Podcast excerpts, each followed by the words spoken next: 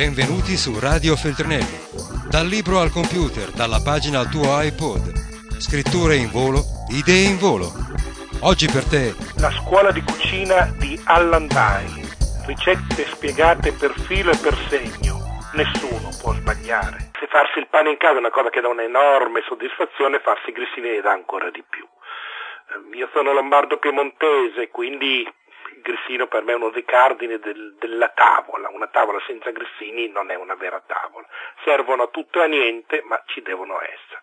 Comunque se si fanno è molto meglio e non è così difficile da fare, è anche più facile del pane. Ecco la procedura per circa 30 grissini medi, poi potete farli più grossi o più piccoli, non cambia molto, questo dipende dal vostro piacere. Eh, bisogna fare prima la famosa biga, cioè il lievito con l'acqua. Biga è un termine antico molto bello. Comunque versate eh, circa 15 grammi di lievito di birra in 1,5 decilitri di acqua tiepida, aggiungete mezzo cucchiaino di zucchero semolato, non sale, il sale rallenta la lievitazione, e mescolate e lasciate sciogliere per circa una decina di minuti, ma se sono 20 è meglio.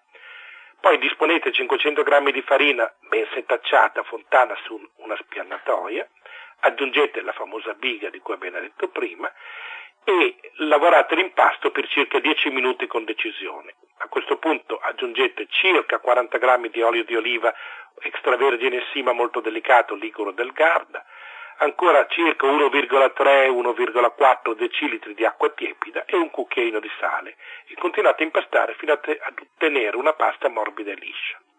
Formate una palla, ungetela con poco olio, mettetela in una ciotola che la contenga appena, comprite con pellicola trasparente e lasciate lievitare per un'ora almeno in un luogo tiepido, se sono due è meglio. Dopo questa lievitazione lavorate ancora l'impasto per qualche minuto e formate un rotolo largo circa 10 cm.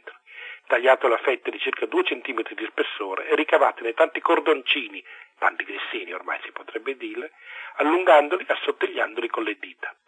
Disponeteli poco distanziati su una placca rivestita con carta da forno e lasciateli rilievitare per 30 minuti, ma se un'ora è meglio. A questo punto Ascoltate un forno a 220 gradi e cuocete i grissini per 15 minuti.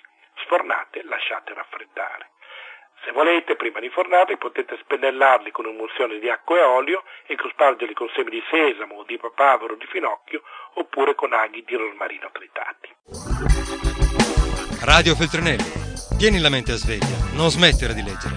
Resta collegato a questo podcast.